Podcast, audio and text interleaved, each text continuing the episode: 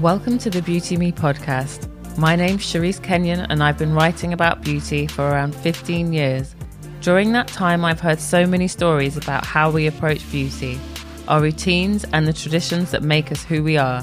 I wanted to create a space where I could discuss these rituals further with people from around the world. For me, it's all about beauty without the BS. I'm into beauty, but I'm very much into business and entrepreneurship. Yeah. And I've had people who are like, okay, so you're so, why don't you create like a business that matters? Like, why beauty's just, you know, it's just like a fun, silly little thing for girls. I'm like, first of all, what? Loads of guys. Hi there, how's your week been? That snippet that you just heard was from my very first Beauty Me episode with Florence Adepidu, the founder of MDM Flow. I wanted to share that just to see and kind of hear how far I've come. That episode was me, I can't remember where we met. I think I'd hired a room somewhere and I went in there with my little Yeti microphone. And yeah, Florence was the first person to say yes to being on the podcast. I didn't release that episode for a while because then there was the process of actually producing it and finding a platform for it. There were lots of ups and downs in the beginning. I was working with a producer that just wasn't bothered, really. He'd be on Facebook while I was recording and there'd be people like coughing and sneezing and slamming doors around me. So in the end, my husband actually taught himself how to edit audio and video. And now he's my producer. His name's Daniel. I should give him a shout out because he's done so well. He's been producing the podcast for almost a year now. So yeah, basically when I started the podcast, it was much more a labor of love. And before we went into lockdown at the end of March here in the UK, I was meeting people face to face. Often I would invite them to come and visit me so that they would stay over and then we'd record, get to kind of hang out and get to know the person a bit better. I've been a journalist for a long time and for me, I really value that face to face contact. So before lockdown, I think I'd had about 20 episodes under my belt and I was really trying to get consistency. But at that time, I had quite a lot of clients on. I was having to produce beauty content. So I was writing articles, I was doing photo shoots, managing social media. So I had a steady flow of work and the podcast was kind of like this thing that I had to squeeze in where I could. Fast forward, we're 1 month into lockdown. My clients had all said goodbye temporarily. And while initially it was great to catch up on all the Netflix shows and bake cakes every day, I knew something had to change. I really wanted to find some kind of routine again. So now that pretty much everybody in the world, so every potential guest, wherever they were all sat at home like me. So I felt like it couldn't do any harm for me to contact people much further afield when it came to my guests and find out how lockdown was affecting them. I spoke with fellow photographer Karen Rosalie in Los Angeles, who told me that she was most looking forward to hugs after lockdown and ended up getting married months later. I spoke with Milan-based style influencer Tamu McPherson, founder of All the Pretty Birds, who I write for from time to time. And we talked about her dedication to not going anywhere at all. Like, Tamu did not leave the house at all. And she was someone that was used to traveling constantly, frequently for the fashion calendar. I spoke with Greta Egan of Beauty Scripts in Wyoming, and she shared how the Beauty Scripts app was helping those in the hair and beauty world stay connected with each other and their clients. And there were just so many other amazing episodes. Over the coming week on Instagram, I'll definitely be encouraging you to revisit some of the old favorites, but I wanted to share a few with you here right now. First up is Joy Matashi, aka Joy Darling Innit on Instagram. Joy was... well, she was just a joy to be around. She's hilarious. She's super creative. She is a hair architect. I think that's what we called her. She came to visit me and she brought this amazing wig. So head over to Beauty Me Podcast on Instagram to see what I'm talking about. Here she confesses how she went through my products in the bathroom when she stayed over. The product snatcher, that's me. Yeah, okay. I'll be the worst roommate.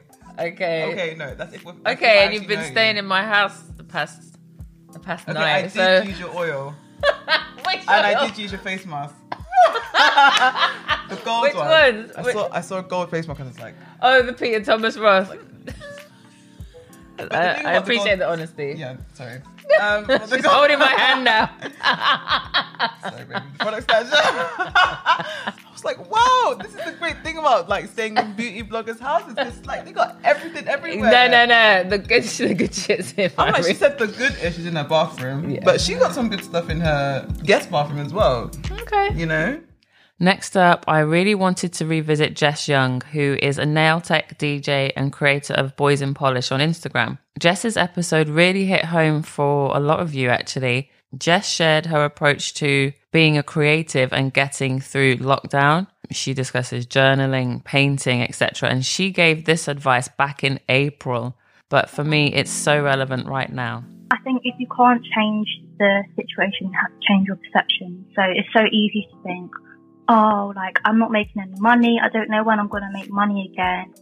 What's going to happen to all my clients? What's going to happen to, like, my work opportunities after that? You can't control that. So just kind of see it as a situation where the universe has got you and it's telling you to work on yourself and be more introspective and use the time to just heal from all the shit that people and situations have put you through. So that's how I'm seeing it. Like, I'm not stressing financially at all. I'm just like, I'm going to use this time to actually bloody rest and slow down, because being in London, working in London, it's a busy life. Like, just use this time to disconnect and relax. A real character who you guys loved was Clay Reed, the senior makeup artist for NARS in the UK and Ireland. Clay's enthusiasm and fire was infectious. People loved him in the comments. And when we spoke, he shared his experiences about growing up queer and mixed race in Wales.